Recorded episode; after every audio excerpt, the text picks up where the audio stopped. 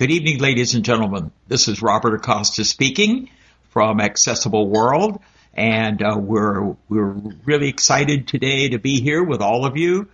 Mon- uh, Friday, January twentieth, two thousand seventeen, uh, on novel ideas.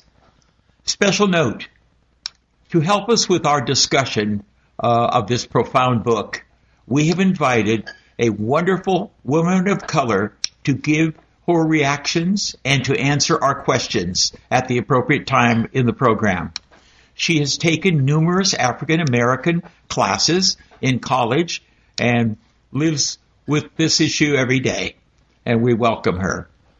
Novel Ideas will be discussing the book Small Great Things by Jodi Picoult. DB 85761. Below is the publisher's summary. This stunning new novel is Jodi Picoult at her finest, complete with unflinching insights, richly layered, characters, and a pause-resisting plot with a gripping moral dilemma at its heart. Ruth Jefferson is a labor and delivery nurse at a Connecticut hospital with more than 20 years experience. During her shift, Ruth begins a routine checkup on a newborn only to be told a few minutes later that she's been reassigned to another patient. The parents are white supremacists and don't want Ruth, who is African American, to touch their child. The hospital complies with their request, but the next day the baby goes into cardiac distress while Ruth is alone in the nursery does she obey orders or does she intervene? Ruth hesitates before performing CPR and as a result is charged with a serious crime. Kennedy McQuarrie, a white public defender, takes her case but gives unexpected advice. Kennedy insists that mentioning race in the courtroom is not a winning strategy. Conflicted by Kennedy's counsel, Ruth tries to keep life as normal as possible for her family, especially her teenage son, as the case becomes a media sensation. As the trial moves forward, Ruth and Kennedy must gain each other's trust and come to see that what they've been taught their whole lives about others and themselves might be wrong with incredible empathy, intelligence, and candor, Jodi Picoult tackles race, privilege, prejudice, justice, and compassion, and doesn't offer easy answers.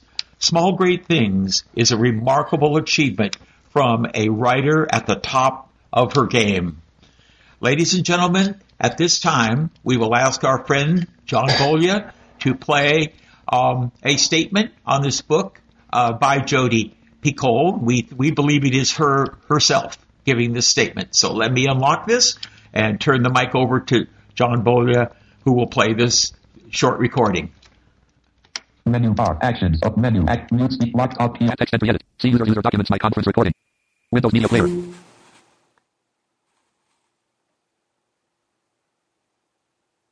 Author's note. About four years into my writing career, I wanted to write a book about racism in the United States. I was drawn by a real life event in New York City when a black undercover police officer was shot in the back multiple times by white colleagues, in spite of the fact that the undercover cop had been wearing what was called the color of the day, a wristband meant to allow officers to identify those who were in hiding. I started the novel, foundered, and quit I couldn't do justice to the topic somehow. I didn't know what it was like to grow up black in this country, and I was having trouble creating a fictional character that rang true. Flash forward 20 years. Once again, I desperately wanted to write about racism. I was uncomfortably aware that when white authors talked about racism in fiction, it was usually historical. And again, what right did I have to write about an experience I had not lived? However, if I'd written only what I knew, my career would have been short and boring. I grew up white and class privileged. For years, I had done my homework and my research, using extensive personal interviews to channel the voices of people I was not. Men, teenagers, suicidal people, abused wives, rape victims. What led me to write those stories was my outrage and my desire to give those narratives airtime, so that those who hadn't experienced them became more aware. Why was writing about a person of color any different? Because race is different. Racism is different. It's fraught, and it's hard to discuss, and so as a result, we often don't. Then I read a news story about an African American nurse in Flint, Michigan she had worked in labor and delivery for over 20 years. And then one day, a baby's dad asked to see her supervisor. He requested that this nurse and those who looked like her not touch his infant. He turned out to be a white supremacist. The supervisor put the patient request in the file, and a bunch of African American personnel sued for discrimination and won. But it got me thinking, and I began to weave a story. I knew that I wanted to write from the point of view of a black nurse, a skinhead father, and a public defender. A woman who, like me and like many of my readers, was a well-intentioned white lady who would never consider herself to be a racist. Suddenly, I knew that I could and would finish this novel. Unlike my first aborted foray, I wasn't writing it to tell people of color what their own lives were like. I was writing to my own community, white people, who can very easily point to a neo-Nazi skinhead and say he's a racist, but who can't recognize racism in themselves. Truth be told, I might as well have been describing myself not so long ago. I am often told by readers how much they've learned from my books, but when I write a novel, I learn a lot as well. This time, though, I was learning about myself. I was exploring my past, my upbringing, my biases, and I was discovering that I was not as blameless and progressive as I had imagined. Most of us think the word racism is synonymous with the word prejudice. But racism is more than just discrimination based on skin color. It's also about who has institutional power. Just as racism creates disadvantages for people of color that make success harder to achieve, it also gives advantages to white people that make success easier to achieve.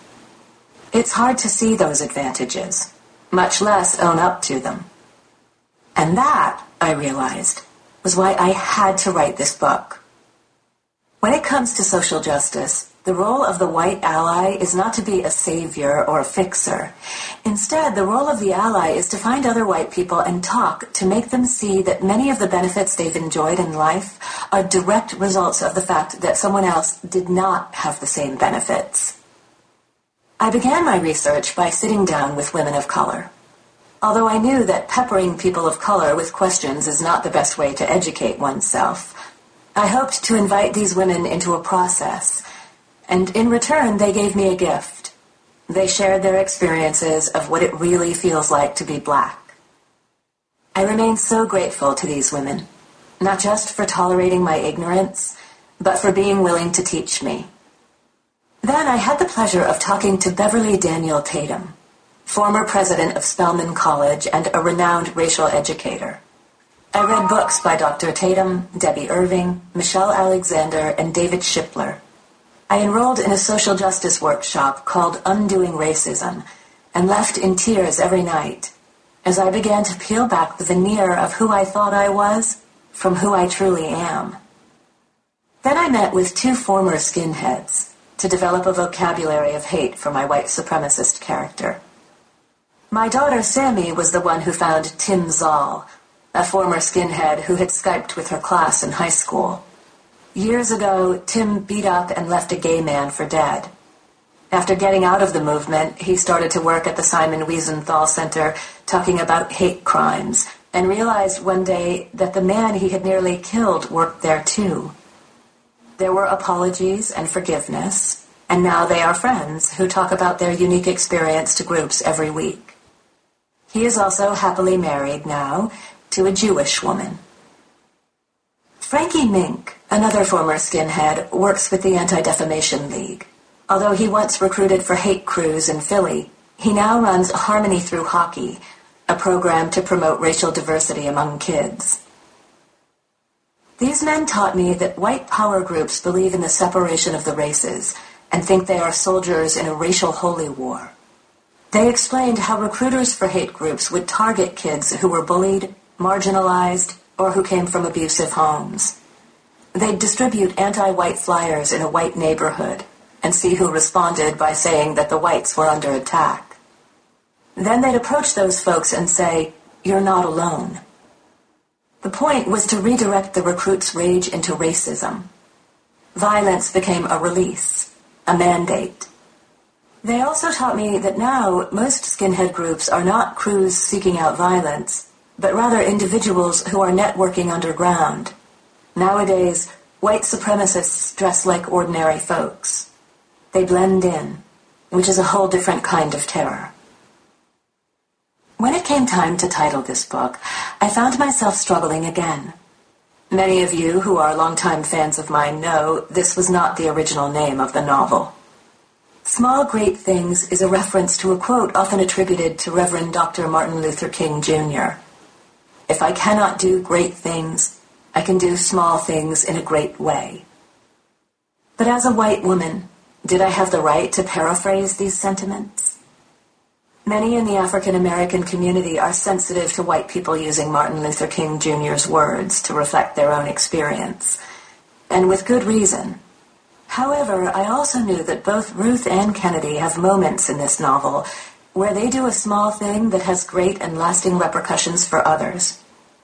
Plus, for many whites who are just beginning to travel the path of racial self-awareness, Dr. King's words are often the first step of the journey.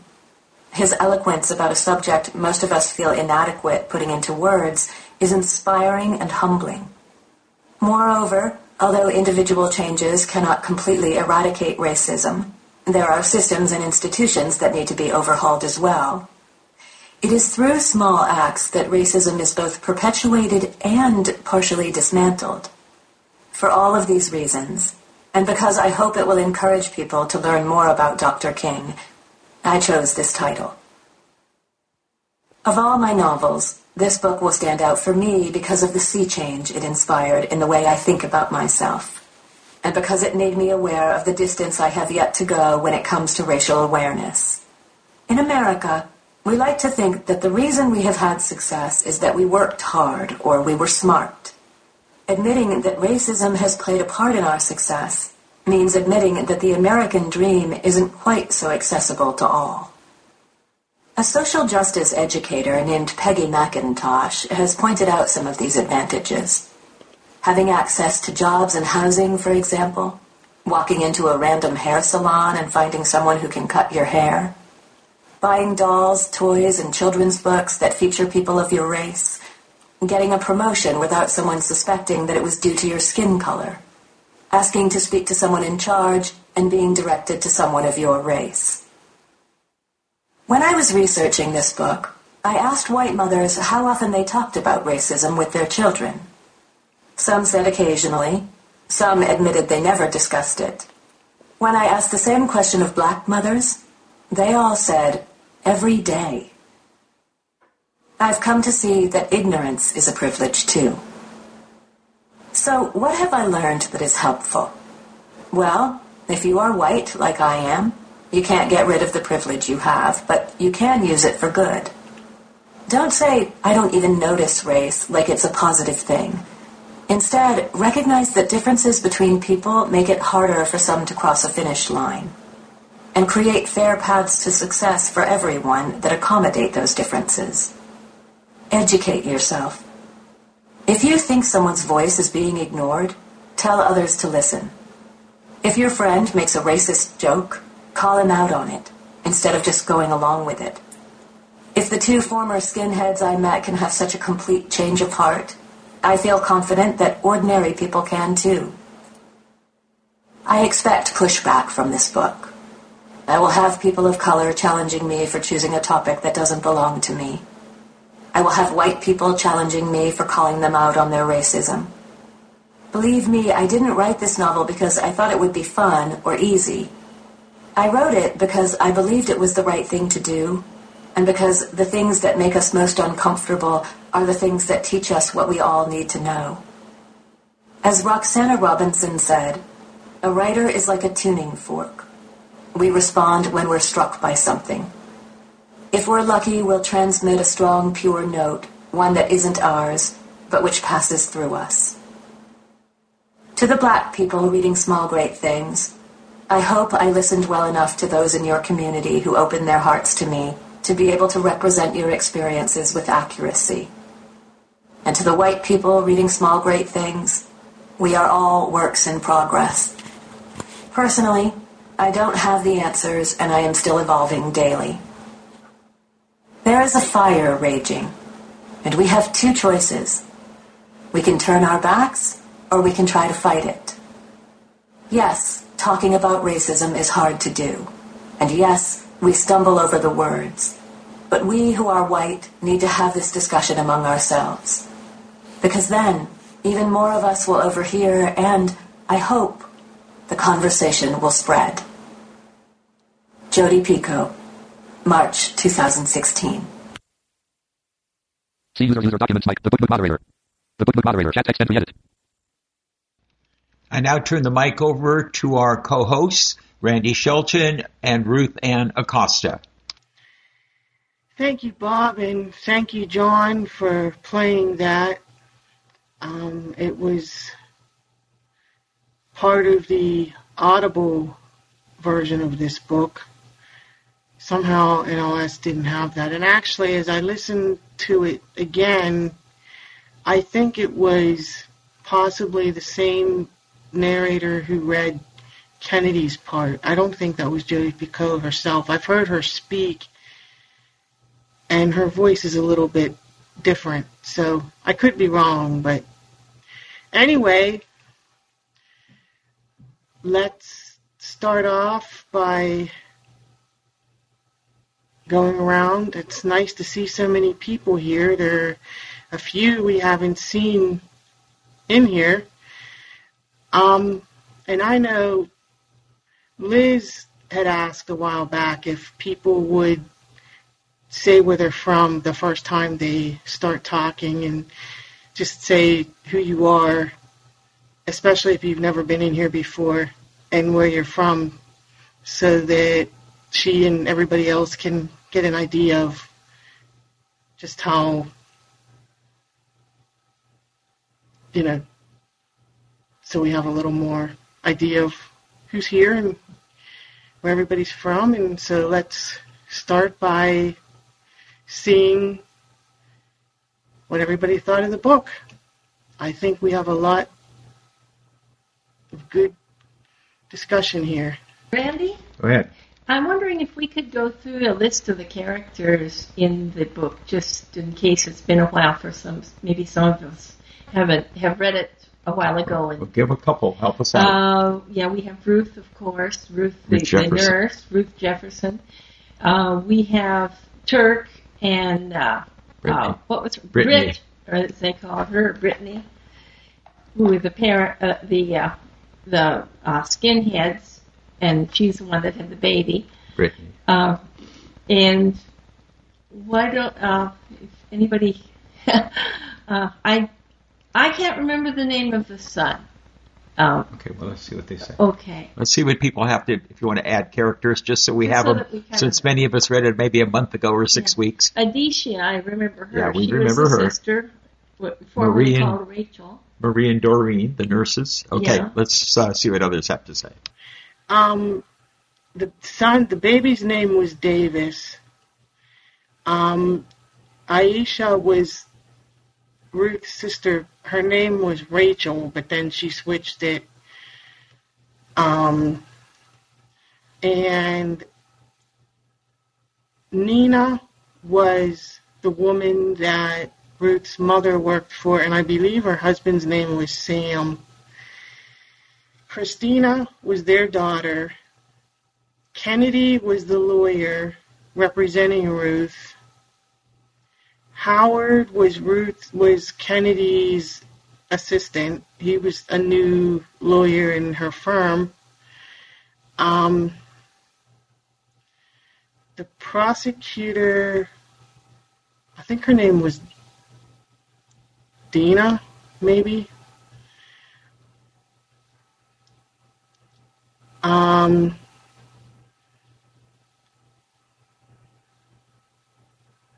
and trying to think if there was anybody else. The prosecutor, this is Susan from Pennsylvania. Um, the prosecutor was Odette, Odette Lawton. Okay, and um, Brittany's father was Francis, who was kind of the leader of the skinhead community, and her real mother was Adele. And the son's name was Edison. Well, I'll start out so we can. Thank you, you guys, for giving the characters. At my age, when I hear those, bells start ringing. Oh, yes, of course. Very briefly, I'm going to be brief. We have a large audience here. I, I, I went through life pretty complacent. I was a member of the National Federation of the Blind, and when I was in it, blind was beautiful. You know, where, oh boy, look at the battles they had. This will be fun. I then joined the American Council, and the same thing. You know, this this is just great. You know, we know what discrimination is. No one knows it like we do, etc. And then I began to become a work in progress, which I still am. I read this book and was profoundly shook up because what I believed to be tolerance, was believed to be, you know, hey, I'm okay. I understand. I'm not even close. I, I do understand now, and I'll conclude this way, that racism is, institutional power. Institutional power. We're all prejudiced. We all, we all are. I can remember as a kid, I won't start quoting things, but the the simple one was I learned that black black guys couldn't play quarterback until Doug Williams won the Super Bowl for Washington Redskins. Whoops, you know. Uh, my dad believed it. He was nice man. He's a he was a good guy. He had black friends and white friends, but he said no, they panic. I said, Dad, white guys don't panic either. Well, not as much as black quarterbacks do. So, you know, my point is that I learned, I've learned from this book that racism is institutional, that we all have prejudices that we must deal with. And if I learn that and try to um, internalize that, I'll be ahead. Thank you. Oh, this is Michelle. Um, I'm from New York. Um, it, was interesting reading this book. I, I just actually finished it yesterday. Um, a couple of weeks ago, for a different book group, I read uh, Between the World and Me by Ta-Nehisi Coates, which is a nonfiction book, which but it, it's it's a similar theme. Um, and and what it really does is it opens up your eyes to if you're a white person, really what is the experience of not necessarily like the blatant, overt prejudice that we all easily recognize, but like the small indignities, the sort of casual racism that, you know, honestly, I think sometimes we, we really don't don't even think about. Um, I can. I'm not going to list them because there's so many people here. But I've I've had friends over the years who are African American, and I've been startled sometimes um, when I'll walk into a store with them or, or other experiences, my the way that I would my expectations versus their expectations. It, it's it, and I think the book was really accurate about that. Um, and and it was a very emotional story. Um, I mean, the funeral of uh, Ruth's mother. I was almost in tears reading that, and there were there were a lot of parts that were very emotional. Um, the one part of the book that I had some qualms about was really in the very beginning, where um, the nursing supervisor uh, Marie Maria um, decided unilaterally that she was going to, you know, have Ruth not take care of this child. And I just, I, I, I had a hard time suspending my disbelief about that because I just thought, I think the book took place in 2015. You know, this was a public hospital, and I couldn't believe that a new nursing supervisor would think that this was acceptable behavior. Um, that they wouldn't go to human resources or bring in outside legal counsel or something like that. So that was my one small issue with this book. Otherwise, I thought it was really very, very well done and, and very, very emotional story. Well, I agree with you, Michelle. I'm Marcia Moses from uh, Canton, Michigan, and um,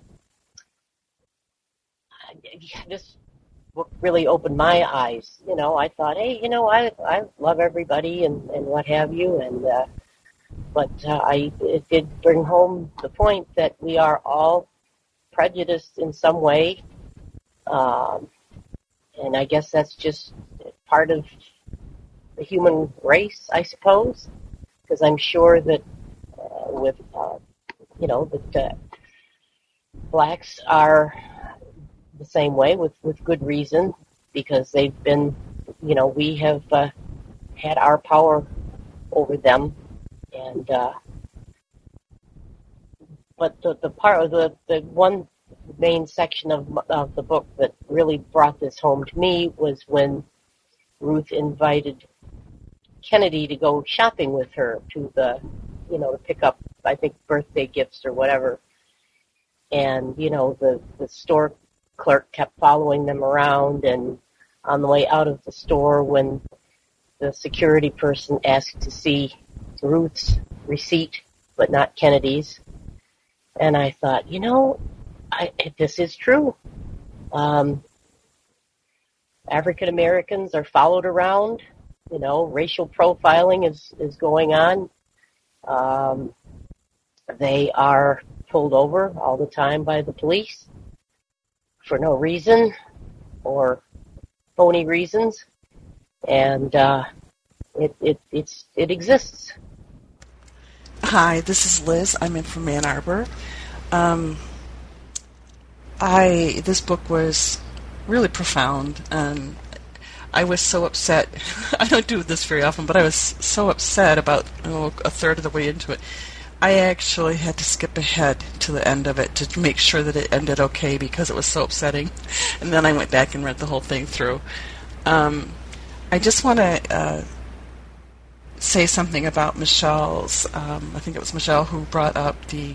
She wasn't sure that that kind of situation would actually happen today. That a supervisor wouldn't just, you know, put such a profound note on someone's chart. And I can tell you that I actually worked in a situation um, in a rape crisis center where one of my coworkers um, was African American, and we had somebody come in once and refused to see her because she was black. And yes, my supervisor tried to reassign the case to me, and she told me why, and I refused to take it. And I told her, I said, "That's that's ridiculous. Denise is just as qualified, if not more so, than I am." And um, it, it was a horrible situation. It wasn't any more appropriate than what happened in the book, but it does happen, um, and that's you know, it was a it was a startling. And we were a public agency too. We were not a private agency, so that kind of thing does happen. Um, and I remember feeling so enraged because in front of the entire staff, you know, this was going on, and you know, Denise was just sitting there, you know, and it's like I could not believe that our supervisor was actually doing that anyway, back to the book. Um, the thing, um, I think the thing that, that perhaps I still struggle with is um, I feel like as a blind person who has a fair amount of visible um, recognition that I'm blind, um, what I've said, what I've always felt, and I've, I've, I've always felt, well, I've frequently felt an affinity to African Americans because I know what it feels like to walk into a room and be judged just when people look at me. Um, I've had people automatically assume that I'm helpless, that I'm dumb, that I'm uneducated. Um, when I was buying my own home 20 years ago, I had somebody who knew me in a church situation say, Oh, are you moving into a group home? Like, he had no recognition that I could possibly be buying my own home in Ann Arbor. Um, so, you know, I, I feel like in this book I could really identify with Ruth's struggles more so than Kennedy's because I did not grow up with privilege. I grew up, you know, with a lot of challenges. Um, but yeah, you know, in the bigger picture, I think that you know if you're white and blind, you certainly have you know a, a bigger entree than, than an African American person. And I've been with my you know with several African American friends when you know the store clerk really didn't know who to deal with because she didn't want to deal with a black person. She didn't want to deal with a blind person. So she, you know, obviously flustered. You know, standing there waving the check in the air, not, not sure who to give it to. It's actually kind of fun. But um, the part of the book that I was a little disappointed in was the very ending and how it was concluded. Not not the situations that it was concluded by, but I, I think it was a little abrupt. And I you know, I, I think it wouldn't have taken much more than another couple, like a chapter from Ruth's perspective in terms of the six year forward. This is how I got married, this is who I married, this is how I got the money to open my own clinic. And also from Kennedy's perspective, I would have liked to have heard um, uh, sorry, I'm obviously a little flustered here tonight. but I would have liked to have heard Kennedy's perspective, or you know, her updates too. Um, and uh, again, the whole yeah, so the ending for me was a little abrupt and a, a little. Un, I was not as satisfied with that as I was with the rest of the book. Thanks. Uh, my name's Ladon, Dallas, Texas, and this was my second or first best book I thought that I read this year. I was very, very involved in it. And uh, it turns out that this weekend, uh, or Thursday actually, my book club is discussing this book, book also. And I was wondering if there's any way to get a copy of that uh, this, uh, author's statement that was just played at the beginning. This is, would be great for my for my book club. I uh, like I said that this is one of my favorite books, first or second of the year, and I really was into the book, and I thought it would collapse right at the end. She just reached too far, too, as the lady just said, too fast to get us a upbeat ending. I just couldn't see that metamorphosis of feeling happening that fast, and so that was a little unbelievable. But the other things in the book uh, that happened, I had no problem believe, believing, and I had no problem believing that someone would come in to the hospital and demand that a black person not touch their baby. I had no problem believing that at all.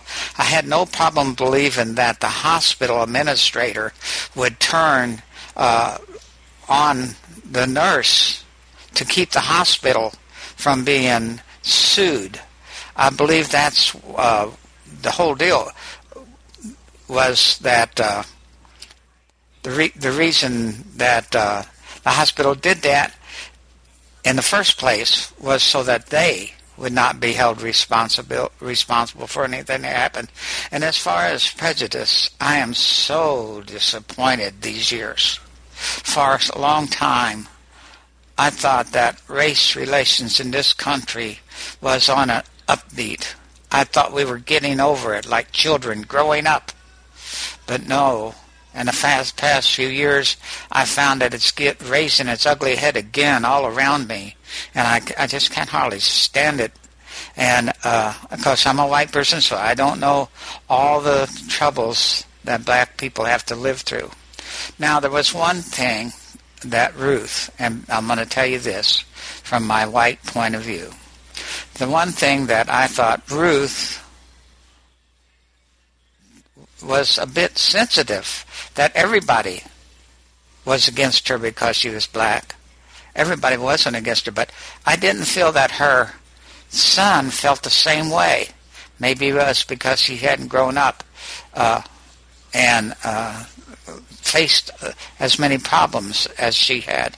But that was just my prejudice. I grew up in a prejudiced world, and uh, I can't help but having some prejudice in in me. But because I realize that, I keep those buried and under, understand that that's not the way the way to be. And I have, I think, for the most part, overcome the prejudice I learned as a child.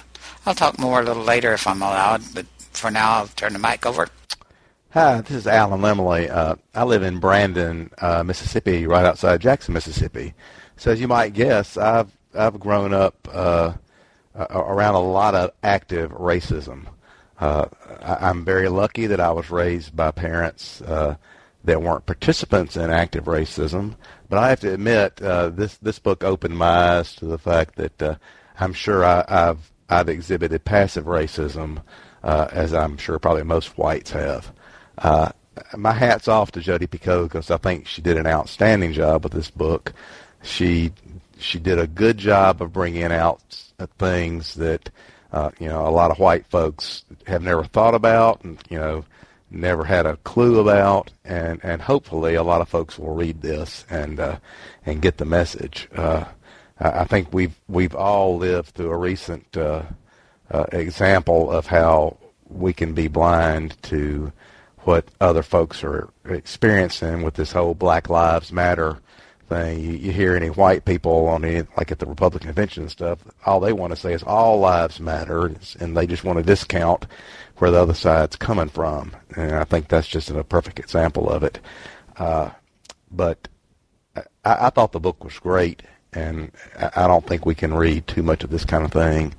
And and hopefully we can all get the message. We need to try to put on the shoes of our fellow man and get in their skins and see what they go through, and hopefully get to where we can you know get along with each other better and uh, hopefully uh, uh, understand each other better. But but thanks thanks for picking this book. It was a great read. I really this is Carla Hayes, McMurray, Pennsylvania. And I, I really enjoyed this book. I think Jodi Picoult has become one of my favorite authors. I like her style, the way she writes, how she, instead of doing chapters, she just jumps back and forth for, um, you know, for each character and, you know, tells their point of view. So you get several third person points of view. And that's an interesting way to write. Her character development is excellent, and the narration in this book was really good. And I was especially su- surprised by the ending of the book. The Turk was just so bad and so horrible to see him change. I mean, that was just that gives that was a dynamic character, you know, a classic example of what would be considered a dynamic character. That he wasn't the main character, but he he changed a lot, and I think a lot of them changed a lot, and. Uh, I don't know. I I sort of this is going to sound really. This may not sound strange to some of you, but maybe it does. I'm you know I'm white, but sometimes I feel akin um, to the African Americans and the African American uh, experience because I think there's a, a parallelism between the blindness, you know, the people, those of us who are blind, uh, being in, in, in a minority, and those who are African American being in a minority, and so sometimes it's it's sort of a similar path in some ways, and so I can I can really understand a lot. I, I, it sort of gives me a lot of insight into what they might be going through. But but um, thank you again for for choosing this book. It was good. One thing I want to throw out there uh, that I hope uh, our mentor, our friend Pam, will discuss. Uh, Ruth played the game, right? Would you agree with that? Ruth yes. assimilated with the white world. Let's put it straight out. Adisa said, I won't. And at first I was with Ruth. I said, hey, Ruth, you're right. Except Adisa got her welfare checks. Remember, or was it welfare or the EDD? Maybe one of them. Yeah, okay. And the lady was hemming and hawing. And finally, Adisa broke into the street language and said, this blankety blank girl needs money. Let's do it. And the woman said, okay. Is that believable to me? Boy, it, it was incredible, but I believe it. And, and so Adisa wouldn't play the game. Ruth would play the game. And I hope, I hope Pam or some, somebody here will speak to that issue. Was there a compromise in the middle somewhere? They, they came together as sisters by the end, which is good. They're both great ladies. Well, uh, this is Michelle again. One thing that, that I, I understand a little bit is that when you're African American, because I've been, it's been explained to me many times by different friends over the years, is that, you know, you have to, a lot of times, you have to accommodate yourself to the white world. And especially this comes up in the working situation. So, you know, they, they kind of, I don't know exactly what the, the, the slang is or whatever, but I know that a lot of times they put on a different face. And eh, what I mean is that they, they act a little bit differently when they're around white people because that's the expectation that that that the white community has. And it's kind of really tricky. And I think Adisa was you know, she was just herself. And I think Ruth had all these expectations put on her because she was such a good student. She went to Dalton, which is a, a, a very, very good private school here in New York City. Um, and you know, she really had all these expectations, but she had to sort of accommodate herself, I thought, to the, the white world, which was not really something that Adisa was doing.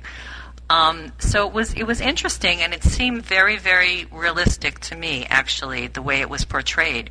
I, I would also say one part of the book that I was pretty much yelling at the audiobook was during the trial where um, you know it was Ruth was winning. I mean, she was definitely winning the case, and then she took the stand, and she just wanted to to tell her story and to, to have herself heard. And I understood that she, she really felt the need to, to have herself heard. But I just thought, you know, I, I, I thought it was a mistake. I was like, you're winning, and you know, you should you should just let the case rest. So, you, you know, I, it, it's a very hard situation. I think sometimes the, the idea of, of being heard and and you know wanting to to be understood by by the world. Um, it, it, it's a hard it's a hard it's a hard thing sometimes to understand, and it's it's a hard thing to live through. I think. Well, yeah, I thought that at first too. But Ruth wanted a message. She knew that she could lose the case. But the issue is race, the unsaid word. Remember when you go to an interview and you're blind and they never mention that you're blind? They don't talk about lack of vision? You know you're not going to get the job. Ruth, Ruth insisted, right or wrong, and she won, uh, that race be a major role. Face it up. You know, that, that's what I got out of it. Randy, uh, can we hear from um, uh, Pam? I, I would like to hear her remarks because that's why I'm here. Yeah, I would too. Um, there's a few. There are a few other people we haven't heard from though. Deborah Kendrick, Linda Davis, Jenny P, and Lena. Um, I don't know if any of you have anything you want to say quickly before we open it up to Pam. I just want to make sure everybody has a chance here.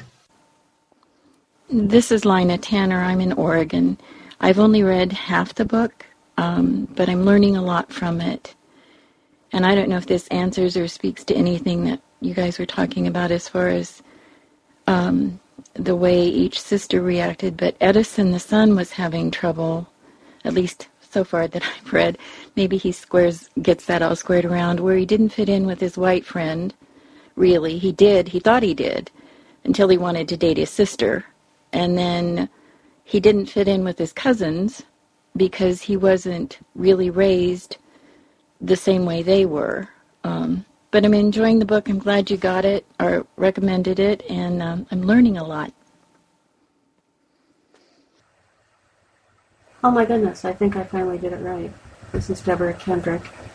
And um, I um, thank you for uh, allowing me to come in. I haven't usually joined this group, but when I saw the announcement that you were reading this book, I decided to read it again because I read it a few months ago and I absolutely loved it. Jodi Picoult is one of my absolute favorite contemporary writers, and I understand those few people who say that it was wrapped up too quickly at the end, but I will say that she has a penchant for tragic endings.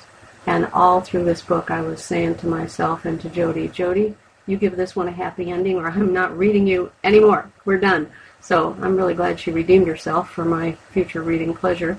Um, I, unlike some others, I, I don't know. I mean, I'm not sure that I believe in reincarnation per se, but I have wondered at times if maybe I wasn't black in a former life or will be in another life because I have always felt a very strong kinship connection to black people.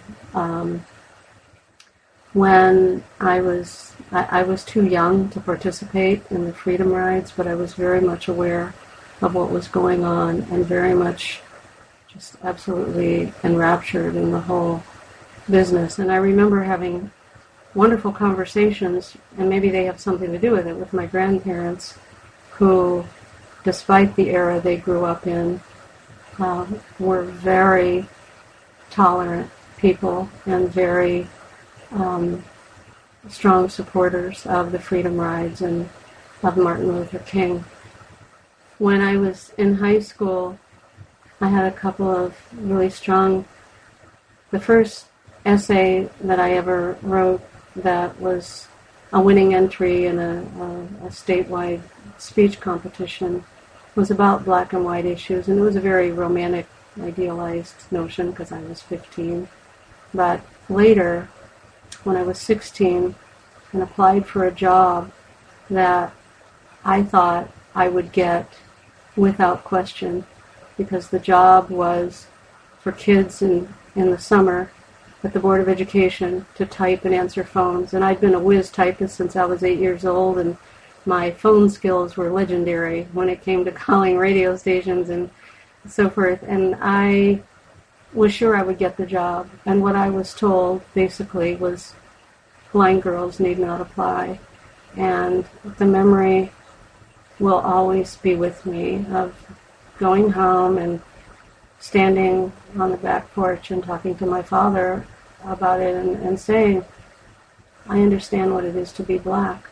And, and I later, and I was, um, you know, became independent and was out and about in the world by myself. I can remember when I was in my early 20s and I'd be Christmas shopping and go into a department store, I would literally pray for a black person to see me and help me because I knew that they would talk to me like I was a human being and they wouldn't see the blindness. They'd see me and they would help me. And I'd say pretty much that continues to be true, that there's an sort of an auto kinship, a recognition. Um, I was in the hospital recently for a pretty long period of time, and I felt it again there. You know, so many of the nurses and aides, the, the white ones, all they wanted to talk about was my blindness. What could I see? What couldn't I see? I wasn't there because I was blind. I was there because I had broken my leg and I couldn't move. But inevitably, my favorite nurse was um, a black nurse named Michelle, who, I mean, we started calling each other sister, you know, because we just had this instant connection. And she never talked about my blindness. She talked about everything else under the sun with me, woman to woman. And so, at any rate, I I loved this book, and I felt that Jodi Picoult got it very right. And there were times when Ruth had those moments of like seeing someone hold a purse close in the checkout line. I think, yeah, we have analogies for that. Every every single one of those auto responses. Ours are more um, more verbal, um, more vocal, but if, if you all think about it, and, and if you're at all sensitive to the responses of other people to you, you'll recognize we do have a lot of similarities. So I, I love the book. So much of it just really resonated with me personally. And because this group was reading it, I decided to read it again. And that in itself is a huge compliment for me because I almost never read a book twice. I always say there are too many books in the world to to um, take time for repeats, but I'm repeating this one and loving it just as much the second time. Deborah, real quick, this is Liz. Thank you so much for what you just said because I resonate with everything that you just said, and I won't take up any more time. Uh, I didn't think that you needed to be of any particular race to really relate to this book. Ruth was arrested for a crime she didn't commit. She was thrown into a situation where she had no control, and all the rules were stacked against her. And I think that a lot of us can relate to those, being in a situation where you have little or no control and all the rules are against you. It doesn't make any difference of your race. There was a complication in this case because she was a black woman, but it could have been any woman. And it would be a horrible situation to be in where you have no control. Control F12. Ladies and gentlemen, if I may, I want to introduce my friend Pam Metz for her commentaries on this. And Pam, we're going to give you the microphone. You guys discuss this beautifully, though. Thank you. Okay, Pam? Can you guys hear me? Yes. Yes, we can. Okay. Um, hi, you guys. This is Pam. I live in California, and I happen to be uh, a, a, a, my favorite saying is I'm a black blind woman. Um, I'm always going to be black first and a woman first. Blindness comes in there someplace, but I'm always going to be a black woman first.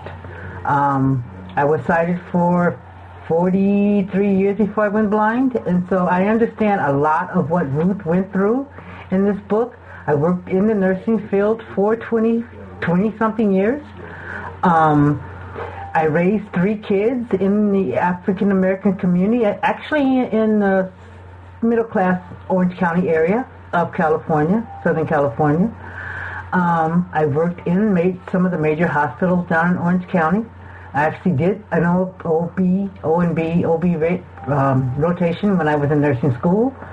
Um, I wasn't an RN because, but I was an LVN for that length of time, and I saw a lot of what Ruth dealt with in working in the hospital. So yes, it does happen. It did happen, and it still does happen, where a supervisor will uh, take the word of the hospital over the word of the staff first, because she wants to keep her job also. Um, it is hard for me. The book hit home in a lot of spots because um, the caste system in the African American community, community, which I don't like the term African American. Barack Obama is African American. His father is Kenyan. He's, his father is from Africa. My family is not from Africa. They are. I was born. They are, were born and raised. We are three, four generations removed from Africa. I'm a black woman who is a native, who is um, an American. I was most of my family, three or four generations back, was born in America. Um, in slavery, we do have slaves way, way back. I have um, a great great grandfather who was a slave. His mother was a house slave, and he was house half white down in Louisiana. We have a whole large white part of my family is in Louisiana. They won't have anything to do with the black side of my family. Um, we have a lot of Native American running around in our family. The book was beautifully written. I didn't like the ending. I had a problem with the ending. I didn't have a problem with Turk growing up because that's what Turk had to do. He had to grow up. And he started to grow up long before he went to court. When he went to jail, and he was in prison, and his best friend was the black guy in prison. I forgot the black guy's name. He started to realize that there was there wasn't that much of a difference between him and, and the blacks. But then he met Brit and and her father. Yeah, I know. And he got involved with the white supremacist movement, and um, he got involved. And so Turk had to grow up, and he had to realize that excuse me, there were more out there. There's more out there than what you see every day, than who you're around every day. The black experience is something that only black people are going to be able to experience. The blind people, blind people can't can relate to some of the experience, but the black experience is only something that the blacks can experience. Um, the color of my skin negates me from being any other color than black. Um, so when I go into a store and I've seen that happen, and it's happened to me walking through Target when I was sighted, having security follow me through the store. And I just invited the security guard to go shopping with me. If she wanted to, because she was following me through the store. It happened to me plenty of times, sighted. Um, I remember when the LA riots happened here, and I was working down in Huntington Beach and uh, I was catching the bus to a friend's house, and this lady on the bus stop was a little white lady who grabbed her purse and held it tight to her chest. And I told her, "I'm." She, she, I said, "I'm sorry, I don't want your purse, miss." And she said, "But you colored people are tearing up L.A." I said, "But I'm not in L.A. I'm sitting right here next to you on this bus stop." So I have seen the racism. I've lived with the racism. My mom was involved with the civil rights movement when I was growing up. Um, I studied African American studies in college because I wanted to understand the race of people I grew up with. Um, Martin Luther King was an awesome man, and the title of the book is awesome. But there's a saying that I love by Maya Angelou. When you learn, teach. And everything that you guys have learned in this book, you need to go out and ex- try to explain it to someone else. You think or have them read the book. I have about four or five friend, people that I know who are reading this book, including my husband. He wants to read it. And so I think in this in this day and age, racism is more out there than it used to be. And it's out there more because of social media, because of Facebook, because of Twitter. It's more out there. When I was growing up, it wasn't, it was there. Oh, it was there, but we didn't have Facebook. We didn't have Twitter. But we do now. And social media is putting it more out there and it's putting it out there in people's faces because people can sit behind their computers and type anything they want to type or say anything they want to say and not have people know who they are. The book I loved. Her sister Adisa. Adisa reminds me a lot of my how I grew up and some of my cousins. I just like that. Um, um, Ruth, because of the way, the color of her skin, Ruth was a light-skinned black woman. She wasn't a dark-skinned black woman. Her sister was dark-skinned. And in the black community, and this has been going on since the dawn of time with the African American community or the black people, is that the lighter your skin, the more you are apt to pass for white. And Ruth, even as a young child, could pass for white. Um, was she white? No, but she could pass for white. She raised her son in a white area of Connecticut um, because she wanted him to have the best of that he could have. But what I didn't think Ruth realized is that he could, and she finally did realize, is that he could have the best of both worlds. Edison had to grow up to be Edison, and she was raising a beautiful young man, and she should have she and but she because she wanted everything for her child and she wanted more for herself than she thought she would get as a black woman, she tried to not necessarily hide who she was, but uh, she stayed more, leaned more towards the white than she did the black, even though she was all black. But she could pass for white, and she could from a little girl. And but she, as growing up, as she was growing up, she realized that there's differences. When her friend Christina handed her that five hundred dollars, that really embarrassed her, and she stuck that money underneath that mat outside that woman's door, because nobody can understand what I go through as a black woman every day. Even as a black blind woman, we, I still go through it every day. I can, um, yeah. there's, I have, I have, I don't know if people follow me through the store. Now I can't see them and I don't care. But I imagine it still happens when I'm with a shopper. Um, so it's, it's, the book was absolutely well written. It was a beautiful beautifully told story. I wish there would have been another chapter added to tell Ruth's story and Kennedy's story at the end. But overall, it was a well-written, well-researched book on the black community.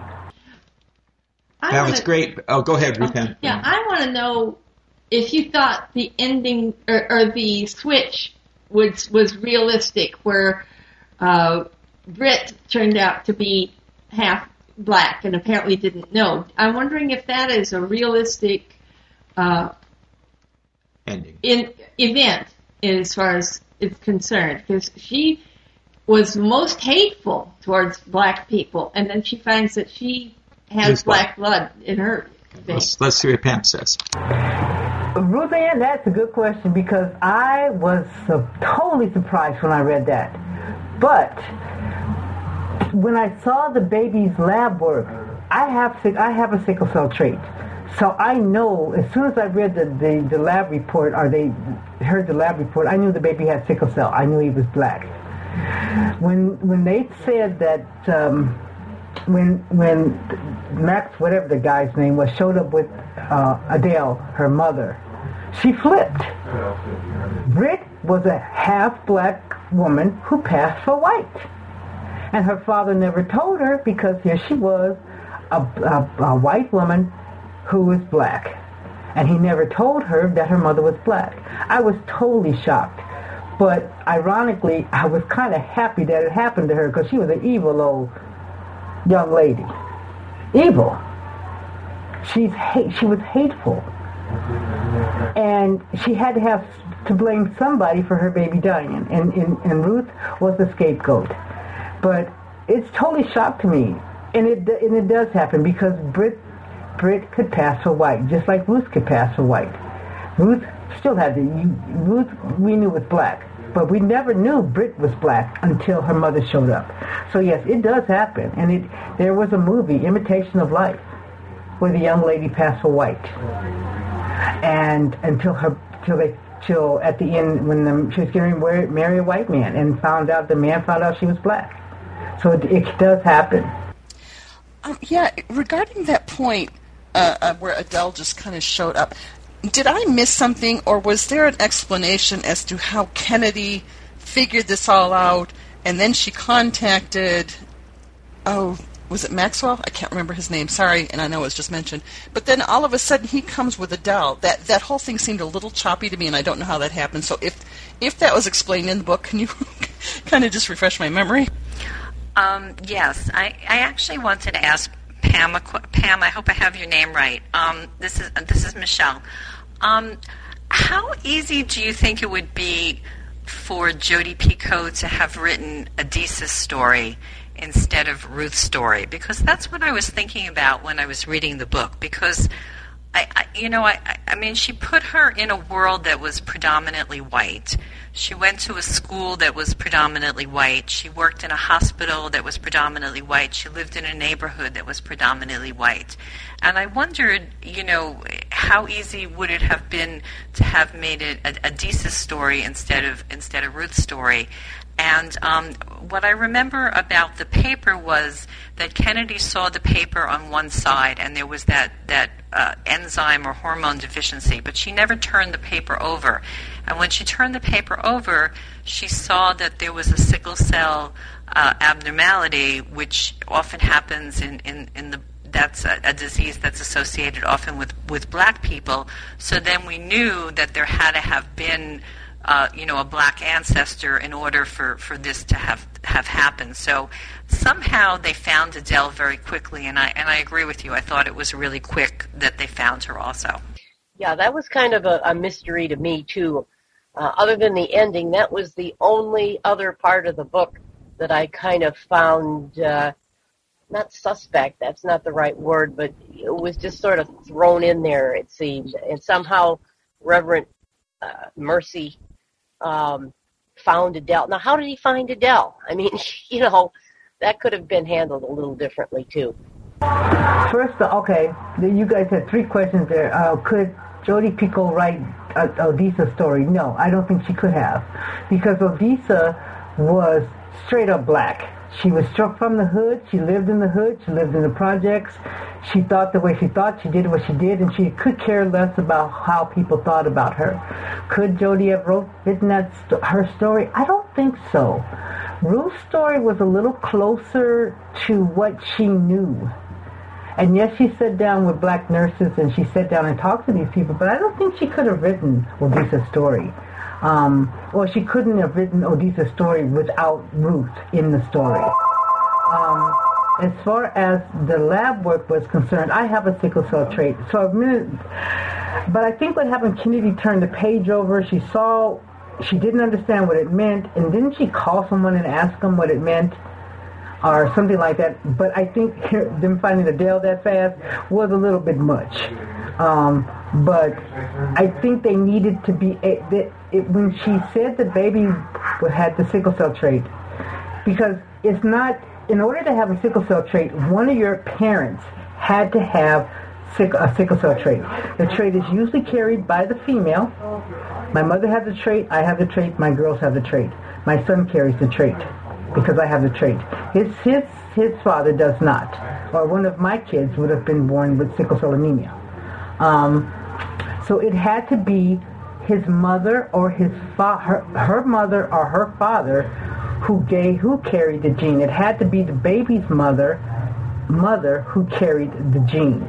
So um, the way it went about was kind of crazy. Um, other than that, I think uh, them coming up with Adele was kind of cuckoo. I think they, that came out of the blue um, for me. Um, but I think it was a good a shock for Brit because Brit needed a shock.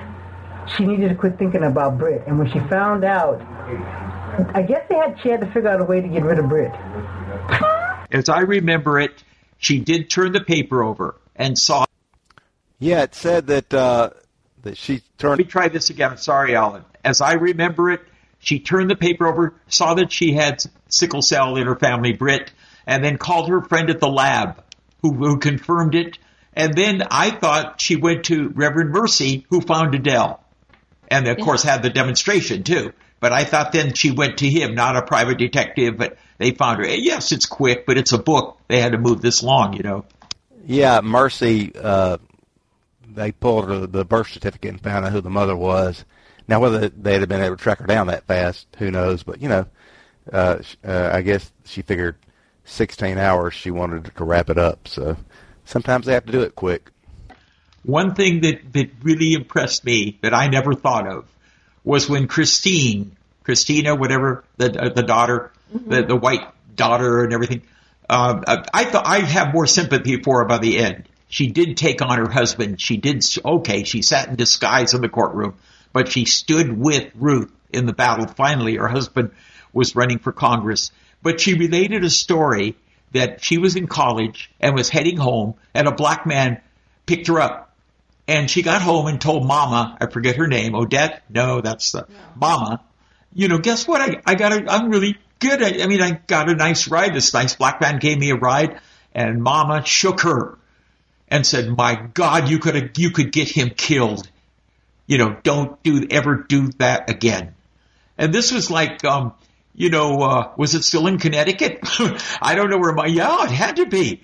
That, that's another thing was profound how ignorant I am they were talking about north, the northern part of the United States. Excuse me, Ellen, had it been Mississippi, I'd have blown, well, yeah, but it's happening all over. And, and I agree with LaDon. I thought we were making great, great progress and we aren't. We have a way to go. Um, it happens here in uh, Ann Arbor, Michigan, believe it or not. A, a, few years ago, I mean, this is like more than 25, 30 years ago, I was walking with a friend in college, and we were both hassled on the street because he was black and I was white. So this is in Ann Arbor, which is like, you know, liberal city, right? so yeah, it's it's real and it does happen. Well, one of the things I thought she did really well was, um, eh, eh, you know, when we were talking about Christina, was she showed, if you remember, there was that scene where Christina had her girlfriends coming over, and Ruth was, you know, she was in a in a difficult situation because I guess they were about the same age and they were in the same house. And was she going to be included in the slumber party? Was she not going to be included in the slumber party? I, I had kind of a hard time believing at the end that Christina would come through for her because I, I felt really bad for Ruth during the story because I kind of felt that she didn't have really a lot of support beyond her son, who, for the most part, I thought was a, a tremendously mature, wonderful son. I mean, he made a, a mistake, but you can understand it. Um, you know, because of everything that w- was going on. But I, I kind of felt bad for her, and I and I liked when you know the the family's uh, uh, church group came and supported her, and even with Christine, Christina. But I, I didn't really believe that she would come through in the end. Um, I was going to mention this earlier. I remember um, I was working, this is a number of years ago, and um, I had a, a friend at work who, who was black. And we went, we were just walking along the street, and we stopped in front of this little tiny, like, jewelry store, not a fancy jewelry store, just a little tiny jewelry store. And, you know, she saw something in the window, and I said, Oh, let's go in and look at it and she kind of like you know sort of froze and and she was like oh no we can't go in and i said no we can go in what's the big deal we'll just go in and the two of us went in and you know i don't know we asked to see whatever it is that she wanted to see And when we left the store, she said to me, "Oh, that wasn't so bad." And I really I felt so bad for her because I thought, you know, I, I guess, you know, sometimes people are intimidated. I guess if they're going to walk into, I don't know, some kind of fancy place, but this was not a fancy place. This was a little tiny nothing store. And it kind of brought it home to me that, you know, that the experiences were different. Like, I didn't think anything about walking into a jewelry store, but she really was you know, kind of shaken. And I don't know, I don't know that she would have walked in if I didn't kind of encourage her and, and go in with her. So it's it's um, you know, it's really something to think about these experiences. Yeah, and and the thing about the slumber party too, and Ruth was included, and they were talking about, uh, you know, do you get a, do you get, can you get a sunburn and all that, and then they went in and they were reading the magazines and what have you, and I thought everything was going well until Christina said, oh, Ruth, by the way, we're hungry. You want to go down and, and get us something to eat? And she walked into the kitchen and her mom said, uh, what are you doing here? She says, well, everybody's hungry. She said, well, you, I'm trying to remember how she put it, but I think it was to the effect of, well, you're, you know, you're supposed to be at the party. You're not supposed to be down here uh, getting food for them. You're not there, you know, you're not here at that party to wait on them.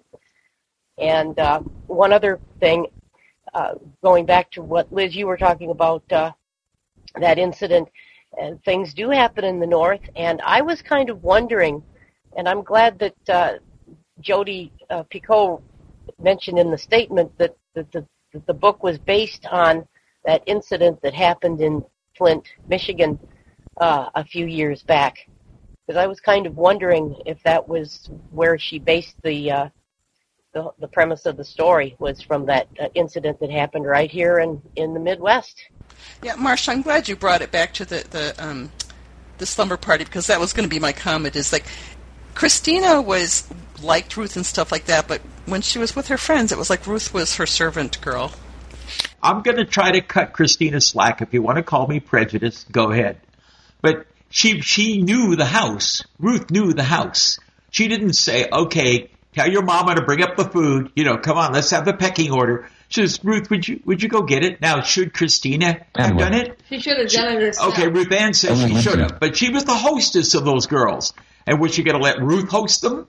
You know, and she set her down. And Mama, I, I didn't agree with her. Don't you ever do that again. You know, I understand the totality. Then the, later in the evening, when Christine, when um, when um, what's her name, Ruth went to the bathroom after the girls went, you know, sneaked in and then got in bed with Christina. She explained to her wishes. You were in the bathroom because she didn't want us to see you, weren't you? And it was kind of, you know, you go by your experiences. And Christina started learning slowly, ever so slowly. But she's a teenager too, just like Ruth. And Ruth could have told her, no, I'm not going to get it. But she's, yeah, yeah you know, I, I'm going to do it. I, I live here practically. That's my view, but you guys may disagree. It, you know, everything can't be made an issue, especially with a teenager. You know, they, they don't think. She just, hey, would you go get it? Just, you know, I, I, that's my thought, but maybe I'm wrong. Well, I think she was just so used to having Ruth wait on her and go get her dessert or, or her cookies and her snacks and what have you. That's why she did it.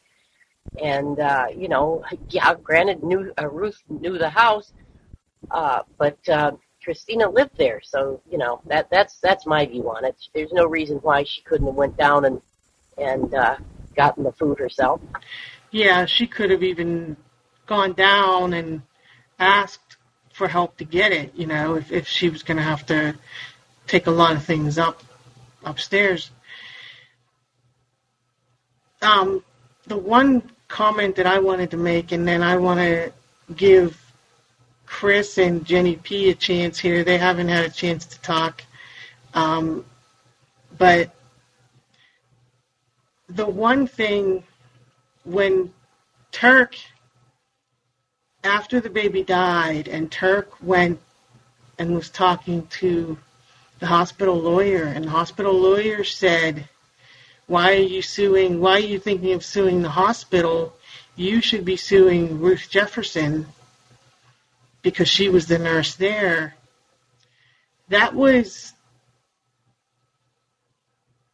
that was a horrible, horrible thing to do because she just egged Turk on and it just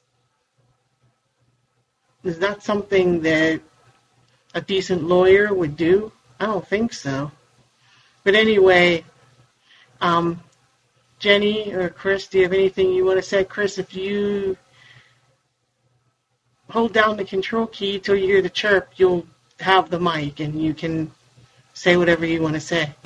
Uh, yes, uh, the that scene we're talking about also happened. Wait, I think we have to listen to Chris and uh, and Jenny uh, Ladon, and then sure we want to hear you, ladies. Well, I really enjoyed this book. Um, oops, um, I found it. At first, I kind of found it um, a little bit hard to read, um, and um, well, let me clarify this a little bit. Um, I majored in. Well, actually, I kind of minored in it, but uh, I majored in Chicano studies, and I've always been really interested in uh, learning about other other cultures and stuff. And um, I don't know, for some reason, it was easier for me to talk about stuff like this when I was younger, which is kind of sad. Um, but um, it was a really good book. I I had to skip ahead to the ending because I was like, oh no, is this going to end really badly? And um, but I found the ending a little hard to believe. Um, but um, I don't know. I, I really enjoyed it. I have so much I could say about it, but I know we're almost out of time. Um, but I thought it was a really good book, and, and I enjoyed hearing what everybody has to say about it. So, um, like I said, I used to be able to talk about this stuff a lot easier when I was younger. And then I was in a whole bunch of room with a whole bunch of Chicanos, and now it's hard for me to talk about it. It's kind of strange. But anyway, I went through a lot of white guilt, so. Oh, well, getting back to what Randy said, I think that's very typical. I think that they always want you to go after what they call the, the deep pocket. So Guys, why don't we let Chris speak? And then, we, you know, we, we have repeaters here. We're all wonderful, great thoughts, but let's see what Chris has to say. Is that Christine from Oregon? Yes, this is me, Christine from Oregon, um, from Medford, Oregon. I really enjoyed the book, and I loved it that they had three narrators narrating the book. I thought it made it more special. Thanks. I'm glad we were finally able to give you a chance. Okay. Now, LaDawn, if you still remember what you were going to say, we'll let you talk and then Michelle. Okay, yeah, I was just thinking there was another scene in the book, uh, like the one that we were just discussing about the, the house party, uh, when uh, someone, I can't forget exactly how it went, but uh, someone came up with a question, and Ruth was the senior and experienced nurse on the on the scene, and the other girl was just starting out and didn't know anything. But when she was asked the question, they went to the white girl for the answer, thinking just automatically that the white girl would be superior superior to Ruth. Uh, the problem I did have with the book was was like uh, some of us said is is the ending that is ended so abruptly, and I thought she was just looking for a way to have an upbeat ending because the book was so hard and and so difficult uh, throughout. But uh, I I guess what I'm thinking, I, th- I thought Turk couldn't have that kind of conversion so quickly. But when you think uh, Brittany, when she found out that she had black blood in her, it was so bad, so bad that she had to go and get rid of the black blood. Blood. She had to cut herself, bleed it all out, get rid of all the black blood. And so, when Turk saw that, I I suppose that that kind of shocked him and. Uh, and, and helped with the conversion, but I thought that was a pretty dramatic scene where she, where Brittany was on the top of the grave, cutting herself, trying to get rid of the black blood. You know, now that we're talking about this the slumber party, it actually I didn't realize it at the time, but actually there was a lot of really interesting stuff going on and one of the things that, that made me think that maybe Christina and Ruth really were not friends was that um, Ruth waited till everybody went to sleep because she wanted to uh, put uh, tie her hair up with a scarf, and I couldn't I couldn't exactly understand what the reason was for that. I thought it was something about letting your hair grow longer, but I said I, I didn't quite get that. And then she wanted to use moisturizer that so that her skin wouldn't be ashy. And I thought to myself, you know, they're living in the same house, and if they're really close friends, shouldn't she be comfortable enough to, to be this way in front of Christina, but maybe she wasn't comfortable in front of Christina's friends. I, I you know, that's what I thought. But it was another like nice little touch that they had in the story where you saw some of the differences because I remember another friend that I had from work, she had her hair braided and she told me and I couldn't believe it at the time. She would go to the hair salon and she would be at the hair salon for 12 hours. 12 hours she sat in the chair from like, I don't know, 8 o'clock in the morning till 8 o'clock at night. It took that long to, to braid her hair. And I said, How could you be there for 12 hours? You know, they bring in meals and all kinds of stuff. It just takes so long. And the other thing she explained to me, which also I didn't know, is that she can't wash her own hair. She actually had to go to the hair salon and have her hair washed and so it her it was really really it was interesting to me because it shows you just one way that you know that there's differences and just like they said in the book they said that Ruth would have known like all the shampoos that the white girls would have used on their hair but we really don't know the, the way the, all the ways that, that, that black people have to take care of their hair. So it, it was interesting. They also talked about that. If anybody's ever read the book Americanah, it was it was in that book as well. So all these things I thought were, were really interesting and, and things that maybe we should you know be more aware of. I, I'll only say quickly that I don't believe Ruth and Christina were friends. Christina was privileged and way up there, and uh, Mama, sure, and Ruth did not live in her house. She wasn't there very much, and Adisa just stormed through it. I don't, as a little kid, you know. So they weren't friends, and uh, Christina didn't know what she was doing in the bathroom. She explained it to her, and I thought that was well, step one on the learning curve for Christina. She's got a long way to go, but she she did understand that. She said, "I understand." No, they didn't live in the same house. It was just, um, I think maybe the first time that Ruth had spent the night. Pam, do you have any thoughts on that? Oh yeah, I finally got a beep. Um, yes, um, one of the reasons why okay, that um, Ruth went into the bathroom to wrap her hair. It's a wrap. And the reason why most black women wrap our hair is to keep it from knotting up in, the, in through the night. It keeps it straight. It keeps it from knotting up. I keep my hair twisted because it keeps my hair. I have very thick, thick hair. Most black women have very thick, thick hair. And it can get really knotted up or really matty or what they used to call it nappy. And um, it's very hard to take care of. But I don't have to wash my hair but every two weeks instead of once a week. But Ruth wrapped her hair up to keep it straight and keep it from becoming nappy. Um, at the summer party, when, when, when the young lady told her, do you tan? Asked her, did she tan? Well, yes, we tan, and we sunburn. And Ruth didn't know how to answer that as a young teenage uh, little girl. And when she went downstairs to get the food, Christina said, oh, let's go get us food. We're hungry. Um, what was she supposed to do? They're friends. Did she take it? Did she take it like Christina was trying to tell her? Oh, well, your mothers are made. You have to do what your mother does. Or was she telling her, "Oh, can you run down and get us some food, um, real quick?" As a friend, I don't think Christina was her friend until Christina started to see what Ruth actually had to go through, and I don't think Ruth was actually Christina's friend until Chris Ruth had to decide who Ruth was going to be. Um, Ruth had to grow up as well as Christina. Um, when she went downstairs and her mother asked her, why are you down here? And she said, they want food. And she said, you'll learn. You'll see. You'll learn. And um, her mother was telling her, you're basically telling her, you're not their maid. I am.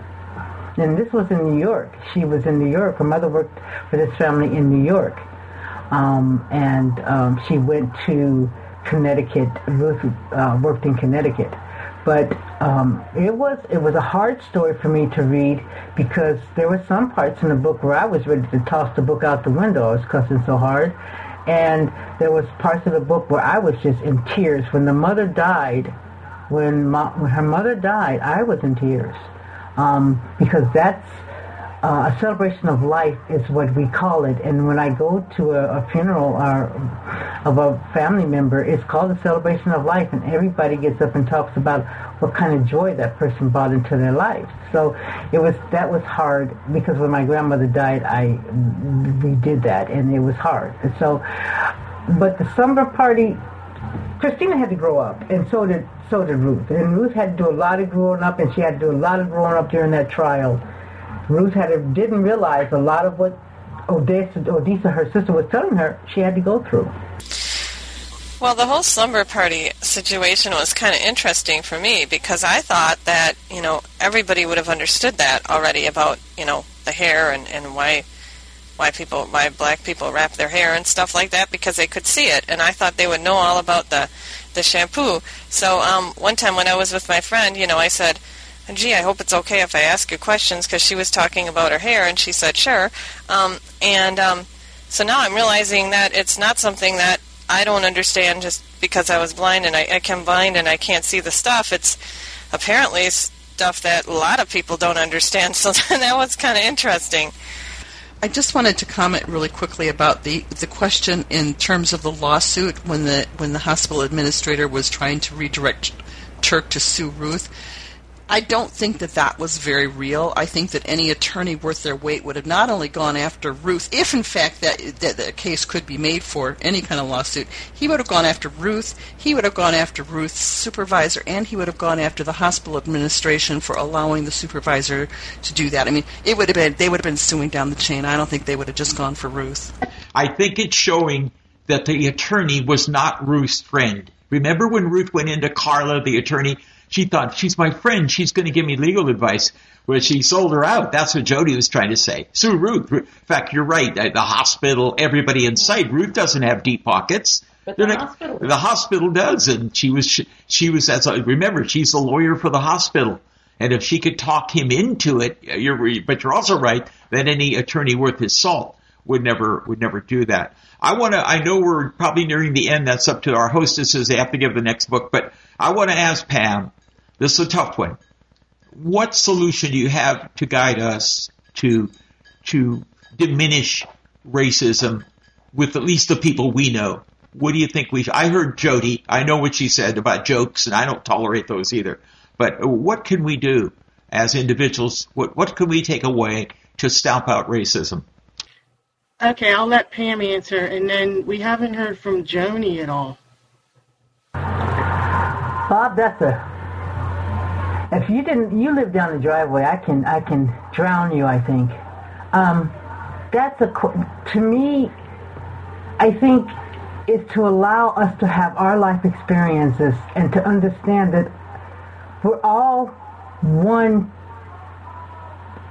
we all belong to this this big thing they call the world, but we're all different, and our life experiences are different. And you don't have to understand my life experiences, like I don't have to understand your life experiences. But I think to allow to allow us to live our life experiences is a different is, is different.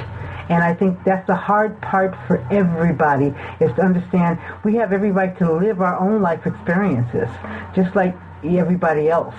And um, the the stupid, the crazy jokes, uh, calling us people people of color gorillas, calling people of color because um, uh, we like watermelon. Only black people like watermelon. My husband likes more watermelon than I do, and he's not black.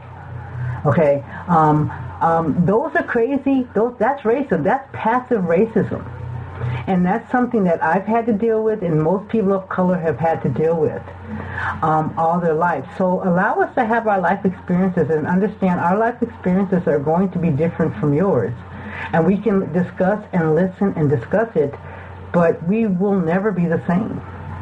Never. We're all all of us on here are blind, and some of us are uh, visually impaired, some are totally blind, some can see some, some can't. Some people on here are, are hard of hearing. Uh, some people are, are, are black, some people are Chicano, some people are white. All of us are different, and each of us have our own life experiences, and we should be allowed to live our own life experiences. Um, when you ask me questions, Bob, I have no problem answering the questions. Do I think sometimes they're intrusive? No, because I'll answer them anyway. But somebody might. Some other person might think that they're intrusive. Uh, I remember at the the CCB conventions a couple of, ooh, a couple of years ago, um, at right here at our CCB convention. Um, they tease me a lot that when I get laryngitis and tell me I sound like Rochester. Okay, um, there. I think it was wasn't it Mitch who started it, dear? I think it was Mitch. It was Mitch. And Mitch started calling me Rochester. And it didn't bother me because, number one, I love Rochester. I think he's a fantastic character.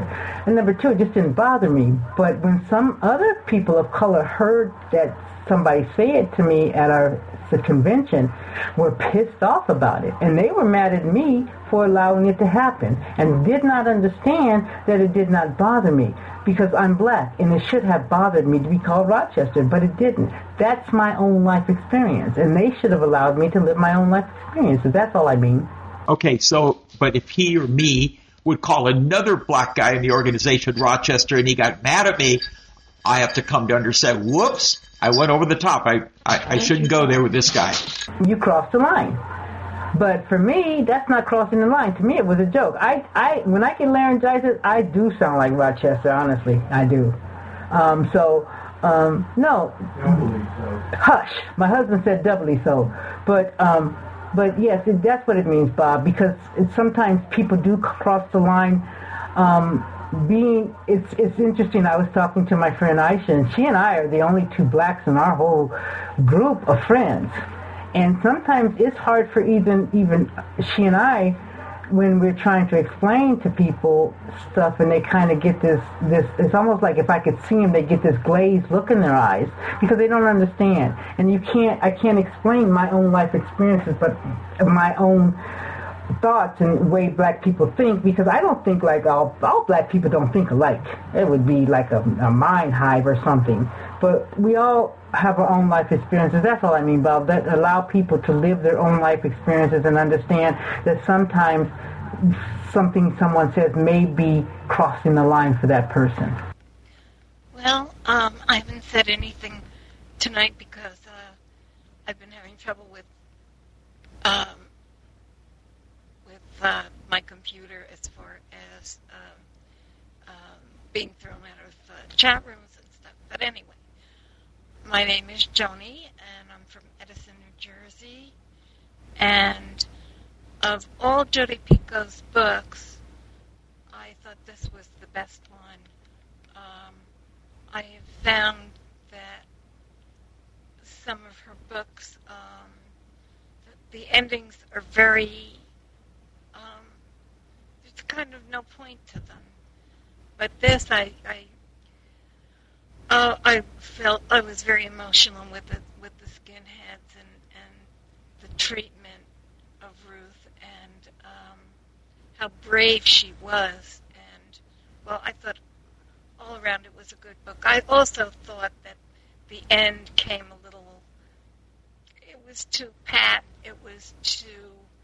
Um, I mean, she gets married and lives happily ever after, kind of thing.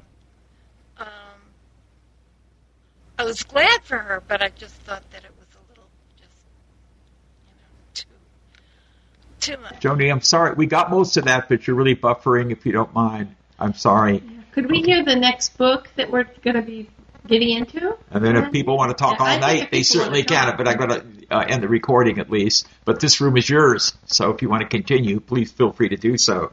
So let's see if Randy has the next book for us.